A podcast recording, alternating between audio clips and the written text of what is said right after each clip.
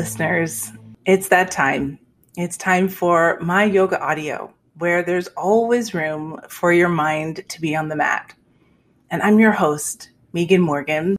And as you know, Maya Conversation episodes feature fantastic people doing really great things in the world. And today I'm so thrilled to introduce you all to Riva Jean Paul, who specializes in helping free spirited women find health, harmony, and heart centered living. Riva and I met about five years ago when we were both fitness instructors at a local gym here in Sacramento, California. And we saw each other two to three times a week as we transitioned from one of our classes into another.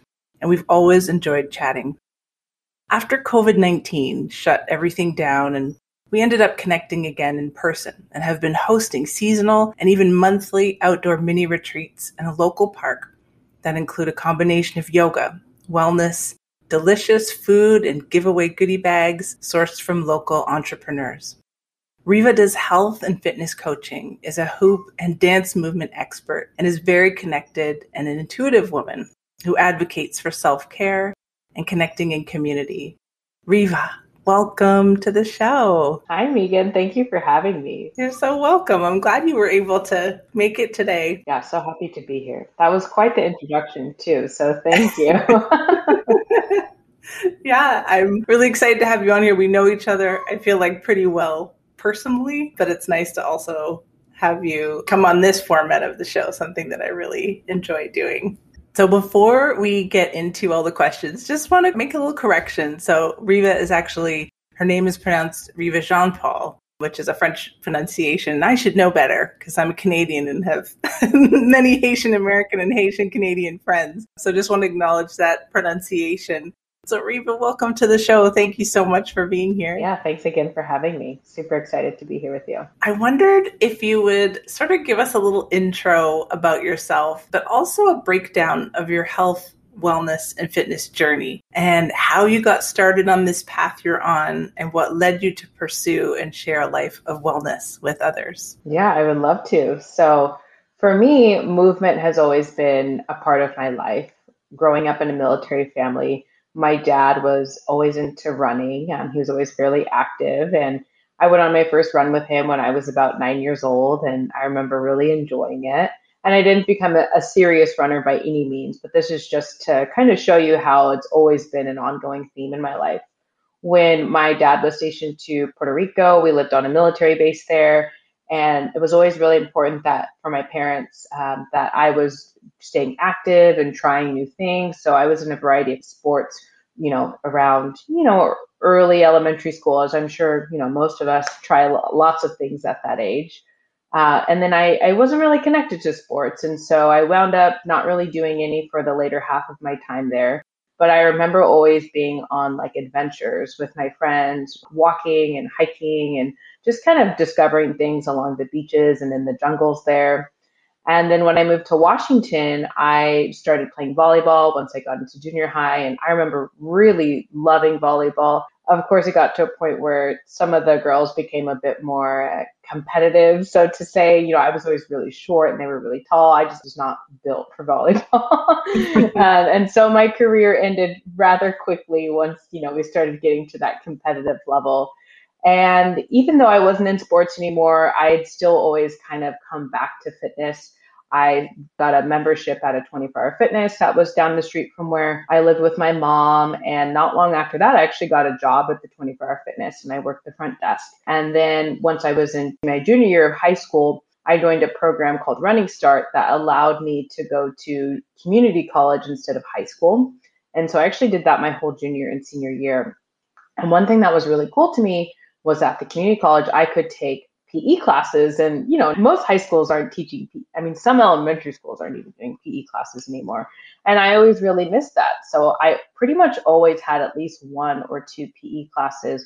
And I, I did volleyball, I did cardio conditioning, and I did yoga too, actually. I started taking yoga classes at the 24 hour fitness, and I did a little bit of Bikram yoga. Again, it was always something I was kind of in and out of, but always came back to when I graduated community college with my associate's degree, I actually asked my parents for a yoga retreat uh, for a celebration. And so I went on this yoga retreat for three days by myself on Whidbey Island. And it was a pretty cool experience, especially to have at that age. And then once I moved to Sacramento around 2011, gosh, how long has it been now? I, you know, Sac State has a really nice gym. And so I started working out there. And then, as most of us do in our early 20s, I became wildly distracted and I kind of lost touch with a lot of that for a, a, an extended period of time. And it wasn't until I found um, hooping, or I like to say when hooping found me, is when I started to get really, really serious about health and wellness. And I started hooping and that kept me really active. I started a hoop troupe and we were doing performances around town, making choreographed routines, and that kept me really active. And there was something about hooping that I always say kind of awoken something in me that like no other movement had before. Before I had started hooping, I, I didn't really have any idea of consciousness or, or what that meant. And hooping really kind of opened that up for me. And it just really made me want to start taking better care of myself so that I could do all of these amazing things with my body. I got really into strength training. Um, I even worked with my uncle for a while. He was a personal trainer. For a while, I thought I was going to get into bodybuilding, which I never wound up getting into. And that was because I had gotten to a point where I was so focused on the exterior that I really wasn't in touch with the interior. And although I was you know, very fit and, you know, lean and had the nice toned muscles and stuff.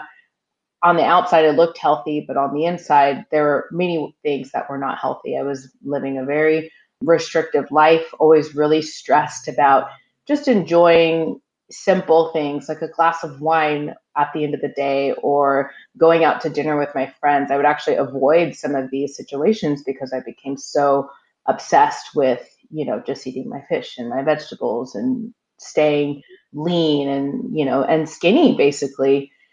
And so once I started dating my now husband, he was actually, he was really supportive and he encouraged me to allow myself to live a little bit more. And I did. And um, while I had started my hoop business, I was looking for other ways I could start to kind of create more streams of revenue. And that led me to become a hoop teacher.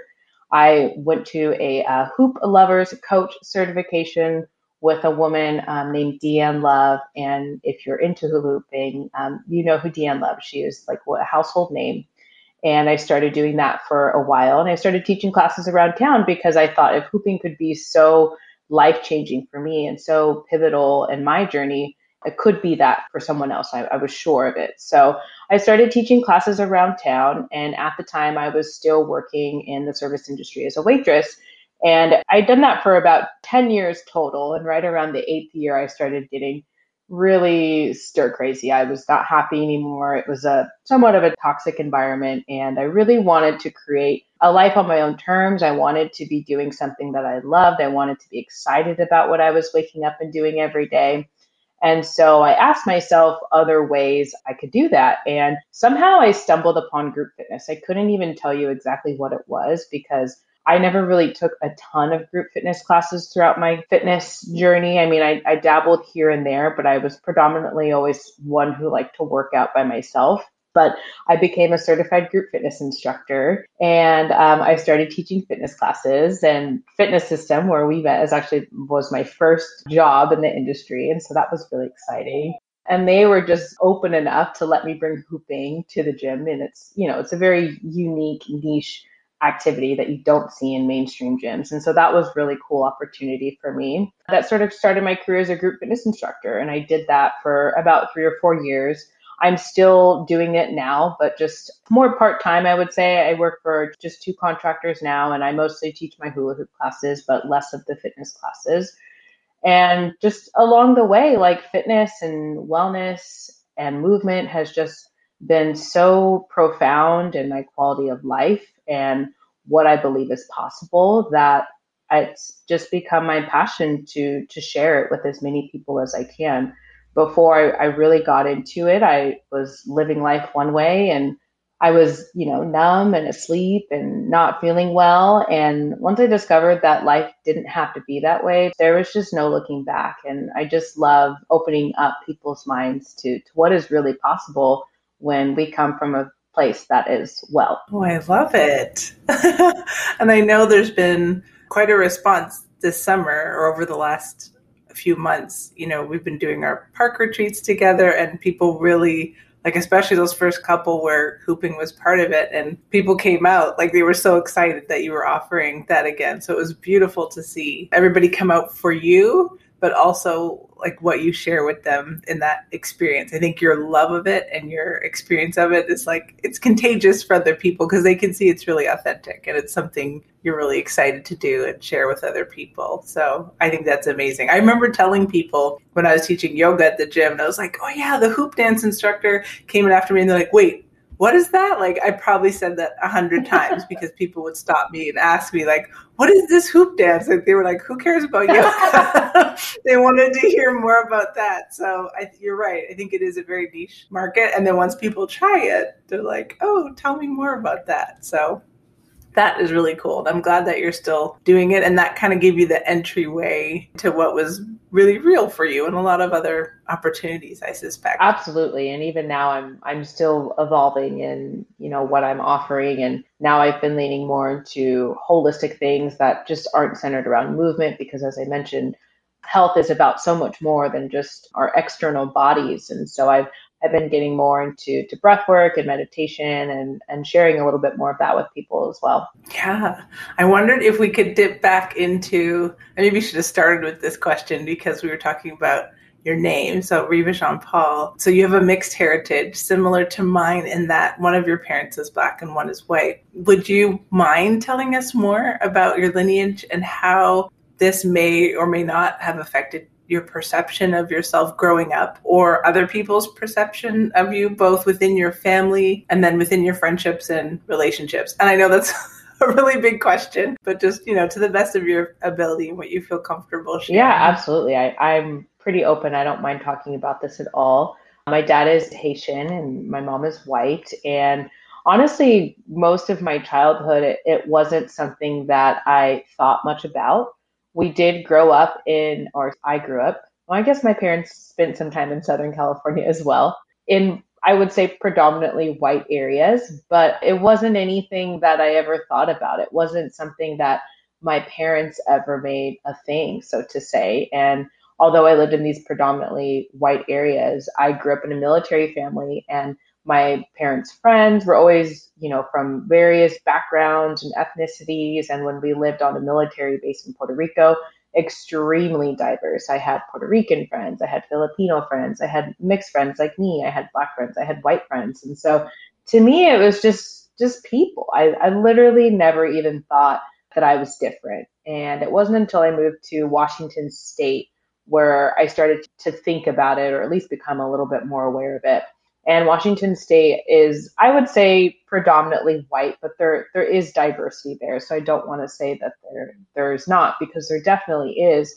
I was exposed to, um, you know, Samoan people there and a whole array of other nationalities that I had never experienced in Southern California or in Puerto Rico. But there was one particular situation or one particular person rather who who was my friend. We were in band together and he was white and he dubbed me um, Oreo. And I was like, Oreo?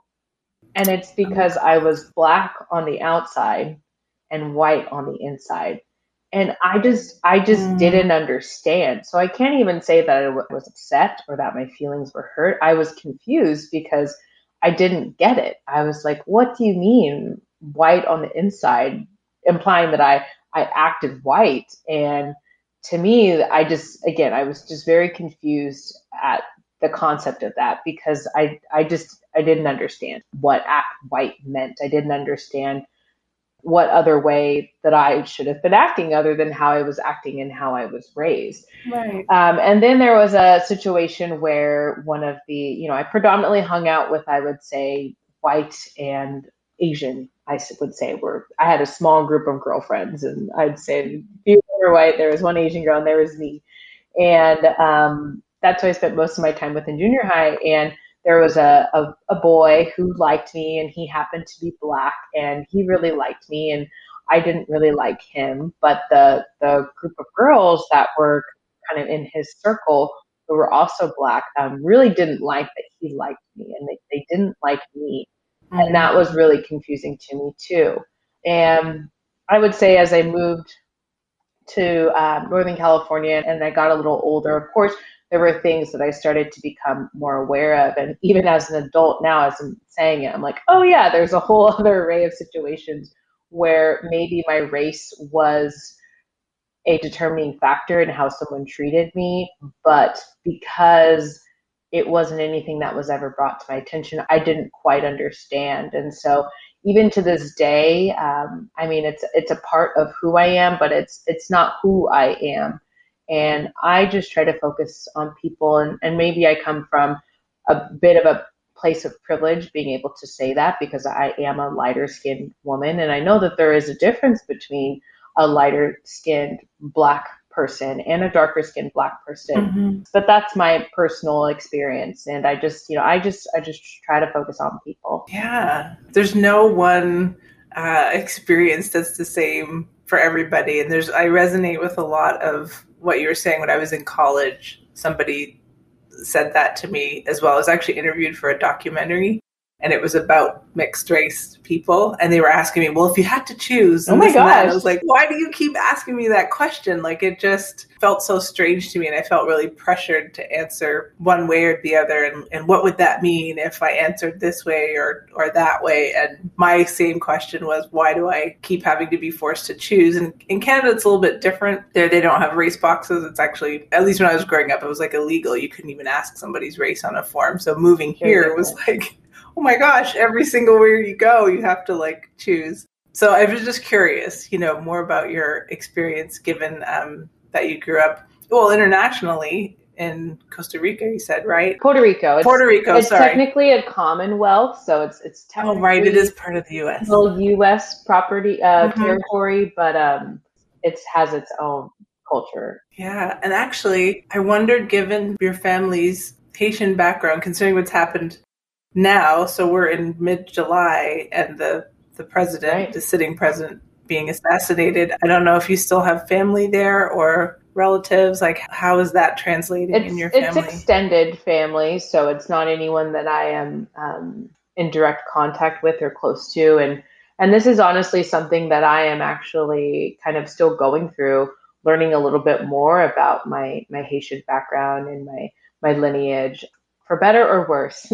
my father, um, it's funny, he's he's full Haitian, but he does not identify as a Haitian. He identifies as an American because he grew up here in America.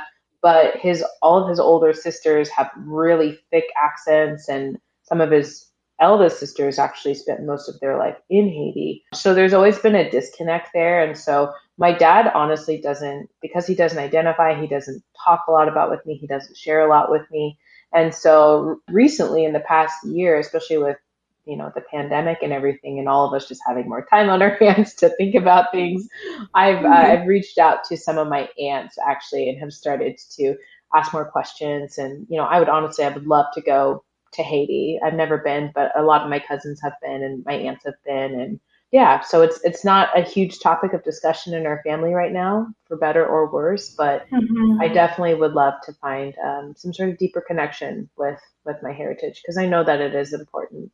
Nice. I wondered, and you've kind of touched on it a little bit already with body image. It's a huge topic right now for several reasons, and one that I think is good. And I feel like it's facing a true reckoning, kind of particularly in the hearts and minds of I tend to say North American women because the majority of my adult experience was in Canada, but it is similar to the US in that way. And we've been cultured, as you already alluded to, into believing that thin and athletic and quote unquote perfect is the only way to be. Can you tell us, I guess, a little more about what that's been like for you? And you did touch on it already in, in what you said in the intro. And I guess how the work you do helping women to see their true value in the work that you do. Because I feel like that's that's what you're reinforcing to me anyways when i interact with you and your posts like everything you offer online everything you offer in person is just sort of like, yeah, but what's your value? What's your real worth? And I feel like you have a really strong grasp of that, even if you're still reckoning with it yourself, because we're all human. But yeah, just a little bit more on yeah. On so I actually I've always struggled with being overweight um, most of my life. Uh, I grew up, you know, on the heavier side as a child. I was picked on quite a bit as a child, and so body image has always been a huge, huge struggle for me. And even when I was my most thin, I was still struggling with it. And it's like we can never be skinny enough or pretty enough or toned enough or buff enough. It's like there's always going to be that next level of what society tells us needs to be beautiful. It's always going to be changing. And for me, it was just so empty and so inauthentic to be so obsessed with what's on the outside. And I know it's not mm-hmm. easy, especially growing up overweight and, and being picked on for it. I know firsthand how hard it can be. And a, a lot of the media that we see, especially on, you know, Instagram and even just in our marketing, it's like we're always seeing these picture perfect women. I mean, now it's like the big butts are really popular now. And so always going to be something, you know.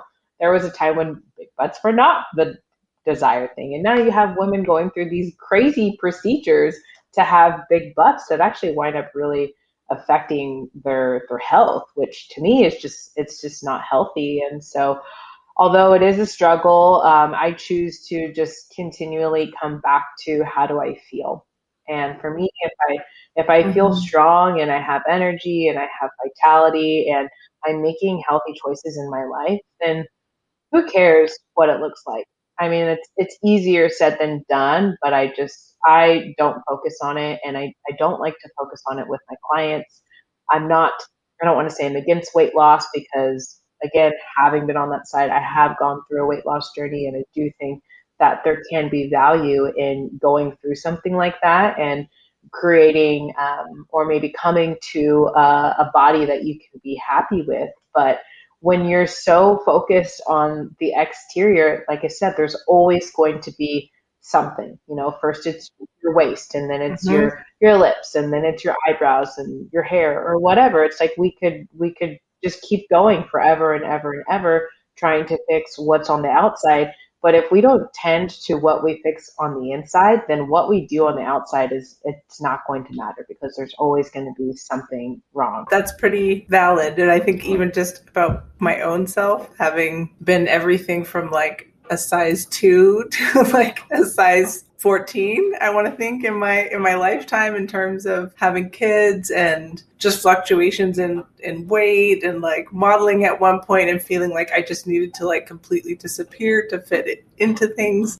Yeah you're right. Either way there was still that work to be done on the outside and no matter how small i was i still always had that little nagging voice. So it takes a lot of work. Absolutely it does and, and i don't know that it ever goes away, but we can learn to stop listening to it and learn to stop letting it run the show. And as you alluded to, especially as women, we go through so many different seasons and phases of our lives. Our bodies are always changing. You know, mm-hmm. what was healthy and fit for me in my 20s is not the same as what's healthy and fit for me in my 30s. And it'll change yeah. again into my 40s. I'm in my 50s and in my 60s and um, just giving ourselves that grace to go through those changes and being okay with the bodies that we have because we only get one. Yeah. It's true. We've got to treat it well. You did a digital detox this weekend. Did you have a chance to kind of, because the listeners can't see you, but I can see you and you're just like glowing. You oh, always look beautiful to me, but you're, you are literally glowing from the inside out. And I'm curious if you had some major breakthroughs this weekend or any other ones in your life that you'd be willing to share with us as not necessarily as a result of a digital detox, but that's probably part of it. But more, I guess, the emphasis I'm looking for is when you're really focusing on that inner work instead of the outer body and the outer experiences and what happens online and stuff like that what are some of the things that have come up for you or you've realized about yourself? Yeah, so there's been many along the way. I guess I'll start with the most recent because that's the one that's coming through the most right now. And that was the breathwork training that I did this weekend. And I chose to also unplug completely, mm-hmm. not just from social media, but I actually turned my phone off completely for about 50 hours. Nice. And um, my biggest takeaway for the weekend, you know, this practice is based on spiritual psychology. Very interesting stuff when you really get into it. But as much as they shared and as much as they taught, for me, it always came down, and I actually just posted about this today, to two things, and that is love and trust. And it was just so simple and so mm-hmm. clear. And it was funny because on the first day of our facilitator training, we are given the chance to go into breakout rooms and do a session with a partner. And I remember being so nervous and in my head and second guessing myself and doubting myself and oh, am I doing this wrong? Am I doing this good enough? And I was so in my head. And the art facilitator, he addressed this, he and she was a married couple. They addressed this in day two.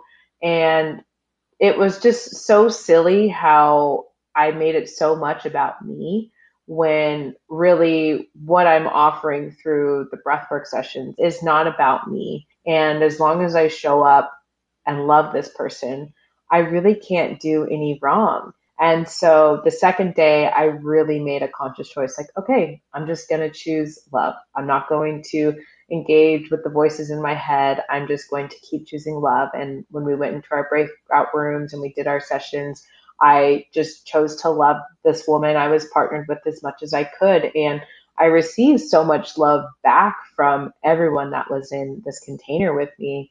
And when I was in my session, my partner was facilitating and I was on the receiving end. At one point, she said, I love you.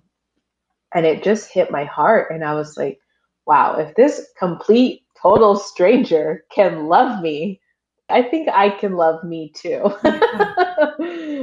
and so that was just very, very profound. And that's maybe part of the glow that you're seeing is just coming to that realization.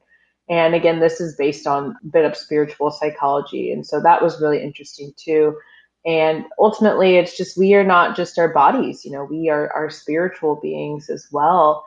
And that was really eye opening for me to wrap my head around and to come to the realization that we aren't just our bodies. And so it makes sense that I'm feeling called to do more of this inner work and offer more of this inner work mm-hmm. because I'm coming to this awareness like, oh, I'm, I'm actually not just my body. And when my body is gone, I will still be here. I might be in some other realm or some other form, but I will still be here in spirit. Mm-hmm. And um, yeah, huge, huge shift out of this weekend. It was very powerful. I fully believe that. I'm a big believer in that, that are just based on my own experiences and like what I wrote about in my book and stuff. It's I love it when those of us who are still living can just get that such strong sense of that and just know and to be able to let go of the, the fear. There's so much fear and mm-hmm. containment in the body. I like that you mentioned, you know, the physicality of the body. Like it is kind of just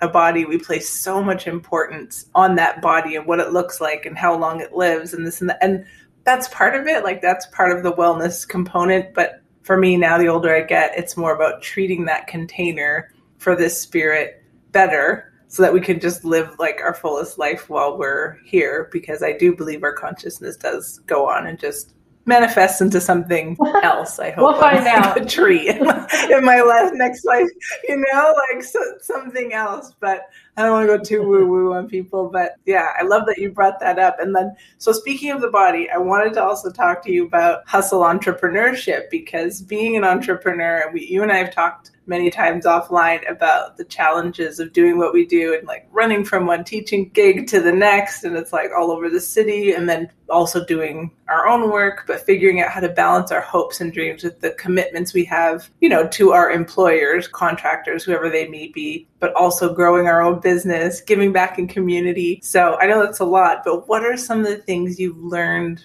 based on your experience that might help others who are also listening and they're trying to figure out like you know, their body can't be in 10 places at once. So, what are some things you've learned to? I know we can never really master anything, but help maybe make it a little less challenging. For me, I come to the realization, especially over this past year, lots of realizations in this past year. it's not only okay to prioritize myself, but it's like 1000% necessary to prioritize myself. And mm-hmm. I always like to go to the teacup analogy. You know, if you have a, a teacup and you're pouring into the teacup and then you want to go pour someone else some of your tea, it's going to be a lot easier to pour from the overflow of that cup if you just keep filling your cup over and over and it starts to flood out mm. into the other cups mm-hmm. as opposed to you tipping your cup and trying to pour into other people's cups. And when we do that, we we risk the chance of falling over and, and cracking or breaking. And I, I always use that one because it's just such a perfect metaphor. And that's really one thing that I lean into now. I block out um, mornings completely for myself.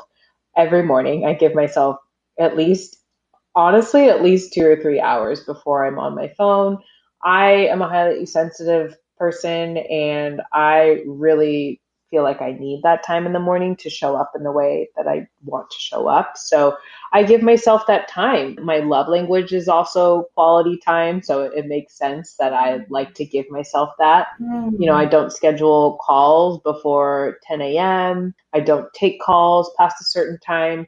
And I'm not perfect. Don't get me wrong. I, I go in and out. I, You know, I'm a recovering workaholic, honestly. So yeah, it's just, it's so silly how we think we need to sacrifice ourselves for the sake of our clients or our employers or you know even our families and our friends. And we we just we don't have to. We've been conditioned that way but we don't have to. And not taking care of yourself is not only a disservice to yourself but it's a disservice to the people around you. Because if you're not showing up full and overflowing and in your best self, then you're really not going to be the best that you could be to your kids or your family or your even your employer. And so for me, I just I always go back to that. You know, self-care is not selfish. It's it's a responsibility, a divine responsibility that we all hold again to ourselves and to those around us to to take care of ourselves. So mm-hmm. I definitely recommend anyone who's on that entrepreneurial journey like forget the hustle grind culture you know I, I did that for a long time and i don't want to say it didn't get me anywhere but i've actually gotten much further in my new adventures working in this more feminine way than i ever did with what i was doing before mm-hmm. honestly yeah i think that authenticity of self has the chance to come out instead of just responding and reacting to whatever the situation is. And a phrase I use a lot sometimes in my corporate life, like which has been long, like 20 years, is I call it a knee jerk reaction, right? So when you see companies kind of like, oh, this thing happens, so we have to like fix it right away. And so they do this thing, but it wasn't really the right thing. And so then another thing happens, another, and they're constantly course correcting. Whereas if we could just you know, kind of be ourselves and be really honest about the situation at hand, no matter who we are, what company we work for, whether it's our own or like a megacorp. I kind of feel like we'd make better decisions overall. We're not just rushing to judgment and rushing to figure out the perfect answer without giving it the time and attention it, it deserves. So that's valid for entrepreneurship too. Absolutely. Can I add one more thing to that too? Oh, go ahead. Yeah. Um, yeah. Another thing would be to to ask for help, mm-hmm. and especially in my first business, I felt like I had to do everything by myself. And I still, you know, I'm a, still a solo entrepreneur, so I still do majority of my work related things, but I would take on all of my work and then would come home and also like felt like I needed to meal prep the whole week for me and he was my boyfriend at the time, but now husband. And I needed to clean the house. And, you know, he was like, why don't you just if you need help, just ask. And I was like, wow. and so now I have no trouble asking for help. And he might say, ask for a little bit too much help. but um, like thanks for making that a little easier for me totally but yeah it's okay to ask for help and whether that's with your your family sharing some responsibilities you might have around the house or asking someone to to watch the kids or um, you know asking your employer for some time off. Like i've i've done that before for some of my recent employers. Like you know i i really need a break. Just letting people know when you when you need help and when you need space it's it's okay. And if they really love you and i suspect that if they are in your life hopefully that they do they will um, they'll respect your boundaries. And when you ask people for help and state your needs you give other people the permission to do the same mm-hmm. oh my goodness you just rang in on a point too sometimes asking for help also really feels good to that person because they're like, wow, they're trusting me with this thing, however big or small. And you can sense, you know, when people come to you and ask for help and they're really vulnerable, you're like, yes, I can do that thing. And if you can, then just be upfront and be like, you know what, I, whatever it is, I can't help you out. But just having that authentic exchange, I feel like it actually really helps the person who's being asked to to feel like you know they're validated in their role as somebody important in your life that you're trusting with this too. So it's it's kind of thinking about how reciprocity works and they'll just be like okay I, I know. And it's not necessarily about you owe them something. I don't mean to put it in that way but it's just like that's how relationships work. People can authentically say i need help with something. Would you help me and it can be a delightful thing and not a burden. I know I always worry. I'm like, I'm going to burden somebody if I ask them for help and reframing that in your mind to not necessarily make it all about that or make it a negative thing. I wanted to ask you because I know you're always listening, reading, watching, uh, observing things. And so it doesn't necessarily have to be digital, but it can be. But is there something you've seen or heard or read lately that's really opened something up for you, led you to discover something new, or been inspirational or helpful in your life in some way? Yeah, so I feel like I'm I'm you're right. I'm always taking in all sorts of information in, mm-hmm. many different mediums. And I gathered a few that have kind of been the most profound in the past year. And one book that I, I really recommend everyone to read, but especially women, is Untamed um, by Glennon Doyle. Very good, very very good. And she actually has a podcast now too. I was just listening to this morning called "We Can Do Hard Things," and um, wow, she's very revolutionary in her way of thinking. She's to me, she's right up there with like Oprah and Brene Brown. Um, so I definitely recommend checking that out. Like I said, she kind of goes the basis of what a lot of she shares is about the way women show up or rather don't show up in their lives and how um, we've been so conditioned to be small and be nice and be quiet and um, yeah I, mm. I just mm. love the messages that she's putting out right now because she's really encouraging women to to step into their truth and their power and to just claim your own you, you know, not based off of what everyone else tells you mm-hmm. you should do or what you need to do, and just standing in your own truth. So, Glennon Doyle for sure. Um, another woman who has been really profound for me, more so on the entrepreneurial journey, I guess a little bit on the spiritual journey too, is a woman named Cathy Heller. And she has a podcast called Don't Keep Your Day Job. And she does have a couple books too.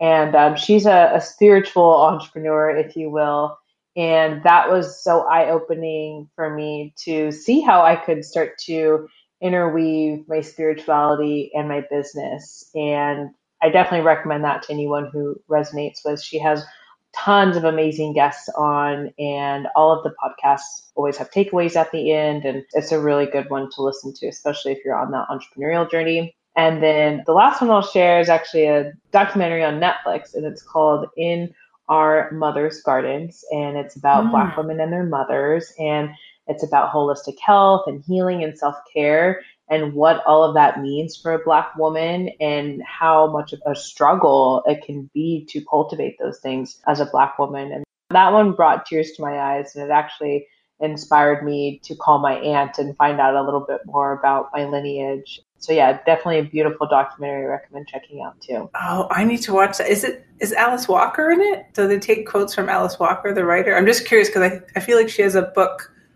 that I've read by her with the same name, and so now I'm like, oh, and she had anyway. It may not be, but you'd have to tell um, me. I'm not it sure. It was, it was really good though. Mm-hmm. Very mm-hmm. very touching and um, okay. very eye opening too, especially as a, a woman of color. Um, just to just to mm-hmm. be aware of what are the limitations and some of the the limiting beliefs that have been passed down to black women about prioritizing themselves and self-care and um, i think it's an important one too yeah okay those are all really good I'm going to list those in the show notes and in the posts for this so that people can track them down. And you're probably the, I want to say, third or fourth person who's told me about that Glennon Doyle it's book really in the last year. So I'm like, okay, I have to do it. I've, I've heard her talk on other podcasts, but I haven't yet read her book. So need to do that. Very, very, very good book. so for anyone, it's kind of a dual question. And I'm pretty sure I know the answer to at least part of it. But have you had a coach or coaches that have really impacted your life? And if so, what are some of the things you learned from them? And then the second part of it being you do coaching as well. So for people who are interested in learning more about that in terms of health and fitness, what does that look like? And, and what does the coaching relationship look like um, for people who might reach out to you? Sure. So, for me, I guess on the coaching side, I've gone through coaching programs for a half marathon. I've done that twice. That was really helpful just to be in community. Mm-hmm. And then most of my coaching experiences, aside from that, have been mostly for business, I will say. But really, just having any person, any type of coach to help you um, be accountable and to kind of reflect off of can be a really valuable tool in um, any kind of journey that you find yourself in, whether it's a life coach or um, you know a, a, spiritual coach or a, a, physical fitness coach or a health coach or wherever it is you're feeling like you need support. It's it's a really good tool. For me, it was game changer. And it was with a, a business coach, a woman named Natasha Palumbo, and she's local here in Sacramento. She works at the um, women's um, oh Capital California. I'm totally blanking on the second part of the nonprofit organization, but Capital California, and she's also a professor uh, at Sac State. And she also incorporates her spirituality into her business. And so I guess before I went into um, Cathy Heller's business program, I worked with uh, Natasha, and she was one who kind of made me open up to that idea. And also, really, to um, knowing thyself and understanding myself. I I thought I knew who I was before I did one of her programs. It was a four week series called the Empowered Entrepreneur.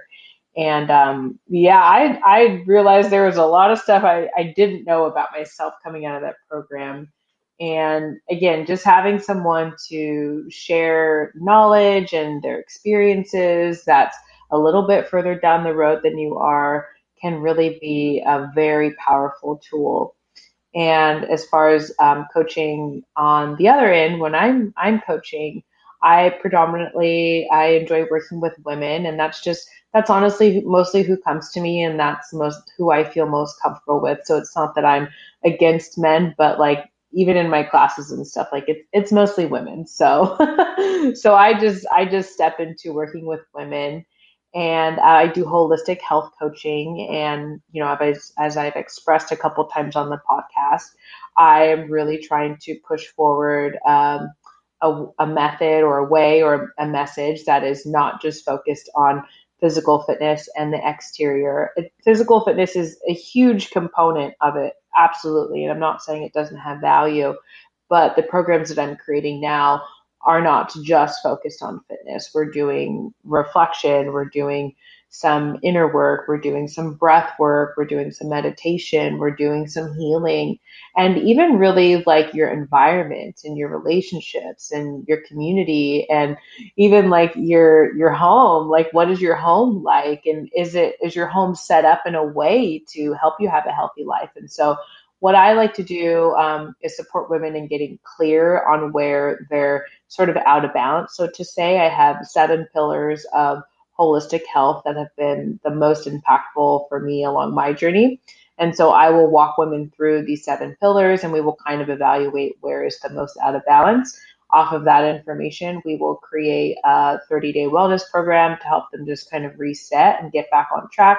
And then we'll do weekly calls, and those weekly calls will be dependent upon the women because although I have a, a, a format that I follow, I don't have like a cookie cutter program that I give to mm-hmm. every single woman because we are all so different. And yeah, that just, uh, I can't do that. so I really like to sit down with a woman and find out what are her needs, what are her preferences. You know, it's important to me that women have positive experiences with their health and wellness journey. Not to say there aren't going to be challenges, because there most definitely will.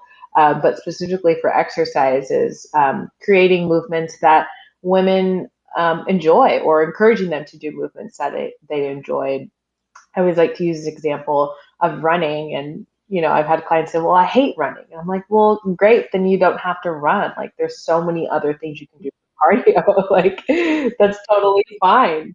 And so I, I, really like to create sort of a one of the kind program for a woman um, to use and just bringing a little bit more health and harmony into her life. No, I like that. As different as we all are, we all have a different approach to the way we're going to approach our wellness absolutely from the inside out mm-hmm. right I, I, kind of feel like that's the way that that you're approaching that do you have i know we have an event coming up on is it August the 8th? Yes, it is. Know that 8, 8. Mm-hmm. Yes, this will air before then. So, do you want to tell listeners a little bit about what they can expect there and any other events that you have coming up, whether it's to do with hooping, other wellness events, just things you've got going on solo. Just doesn't have to be about you and me. Yeah, absolutely. So um, I do have a hoop class coming up, not this weekend, but next weekend. And so I, I don't know that'll air before then, but I do always have those popping up throughout the summer. So all of those can be found on my website. And the one that you mentioned coming up on August 8th, I'm really excited about that one. It's a new moon retreat. And another aspect that I've really loved working into my health and wellness routine is working with the moon cycles, um, especially as women. We are deeply connected to the moon, and our cycles are actually synced up with the moon, which is like for that's a whole nother conversation. but um, it's something that I've been playing with, and um, I didn't mention it in the question prior, but that is something I also like to incorporate in the coaching as well. Is not just the moon cycles, but our, our menstrual health mm-hmm. as well. It's a, it's a huge key in it. Going back to the event, um, it's going to be on the new moon, and so the new moon is all about setting intentions and calling in, and so going back to that holistic experience, we're going to be doing a little bit of everything. We'll do some breath work. We'll do some yoga, which yeah, you'll be leading us through, Megan. We'll have a sound healing as well. Um, and at this one, because it's a little bit of a longer retreat, we'll have um, a brunch bar too. It's on a Sunday. And so I was really excited to have a new moon on a Sunday. They're always during the week, and I like to do it on the new moon. So I thought once it was on a Sunday, I was like, oh, we have to do one of the, the larger retreats. And that one is the half day retreat. It's four hours. That'll be happening at William Land Park. We'll do a clarity ritual as well, and then we'll do like an intention setting ritual at the end. And it's always just so magical to sit in circle with women and to soak up some of that that moon magic with them. So I'm really excited about that one. Yeah. And I'll put it in the show notes, but your website is it's a revolution.com. Correct. Right? Mm-hmm. Or dot org. Dot com. No, dot com? Mm-hmm, mm-hmm. Dot com. Okay. And I will be sure to include that because I know you put everything up there as soon as you have all the things ready. And I loved the new, just like on a personal note, the last new moon one we did was so beautiful. It was like what a hundred and something degrees, and yet everything worked out. It just the women showed up who needed to be there. And for me personally, even though it was facilitating, like I wasn't there you know, fully, my whole world is blown up since then in the best possible way. Like I just, I still did the intention setting with everybody that you, you know, you led us through that. I'm telling you, there is something to aligning your thoughts, your intentions, your practices, who you surround yourself yes, with yes. on these things. And, and, and it almost feels like practical to me. Like this is not woo woo. Like this had a lasting impact on my actual life. And beautiful. I mean, people need to know that it doesn't have to be in a retreat format, but just know that that intention setting and like working, you know, within yourself. But I think it helps to to work with someone like you who can kind of help guide us through like oh did you know this is a really great date to to do stuff like this you know it's not just about getting together in community because that is really important too. But aligning it with those dates, pretty profound, I have to say. So thank you for introducing that to all of us. Yeah, my pleasure. I, I love sharing some of that moon magic, and it's very powerful stuff. It's been really powerful for me in my journey too. And once you get into all of the different cycles, there's there's technically eight different cycles of the moon. We hear about two the most, but you can work with four. You you could work with all eight, but it might be overwhelming.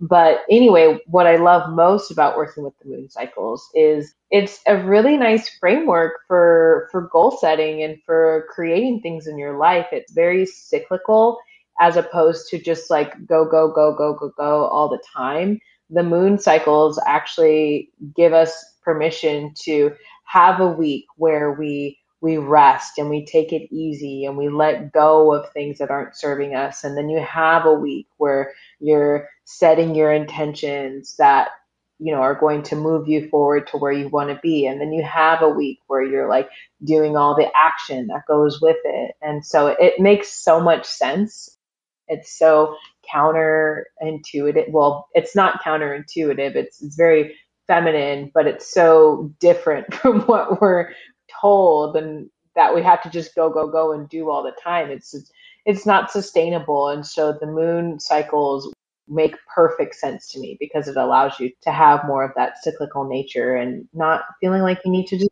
go all the time. Yeah. And just yeah, go with that ebb and flow of how things are happening in the universe. And when you can align yourself with that, Easy. how much different, right? How much more, mm-hmm. um, I guess, yeah, yeah, yeah, things just flow. It's a little easier. There's, there's a couple more coming up too later in the year. Um, in September, we're going to be doing our fall equinox retreat, uh, retreat, and that will be in Nevada City, which is about an hour and a half away from Sacramento.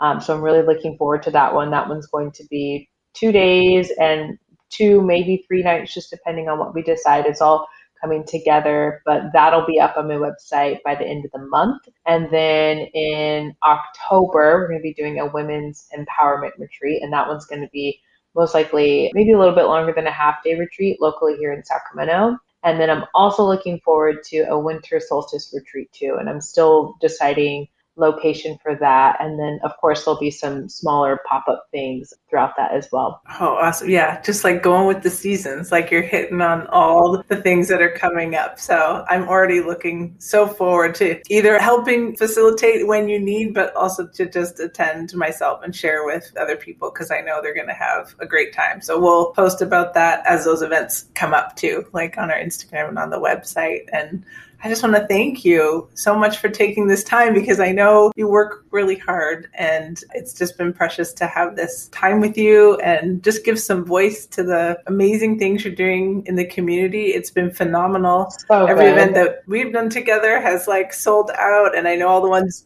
you've been doing on your own have been selling out and doing great. You've already had the overnight retreat experience. So I think your your ideas and the things you're bringing forward are are really resonating with a need in our community and with people responding to that. So just thank you for being such a beacon and for having me involved in, in whatever mm-hmm. small way I can contribute to that and be part of it. So it's been a, a, real pleasure to have you. Yeah, thank you for seeing me, Megan, and thank you for having me. It's been a lot of fun, and I'm always down to share my journey, always. So thanks again. Yeah, you're welcome. So, just in closing, I wanted to thank listeners again for tuning in with us because I know taking time to listen to a podcast takes your time, takes your energy.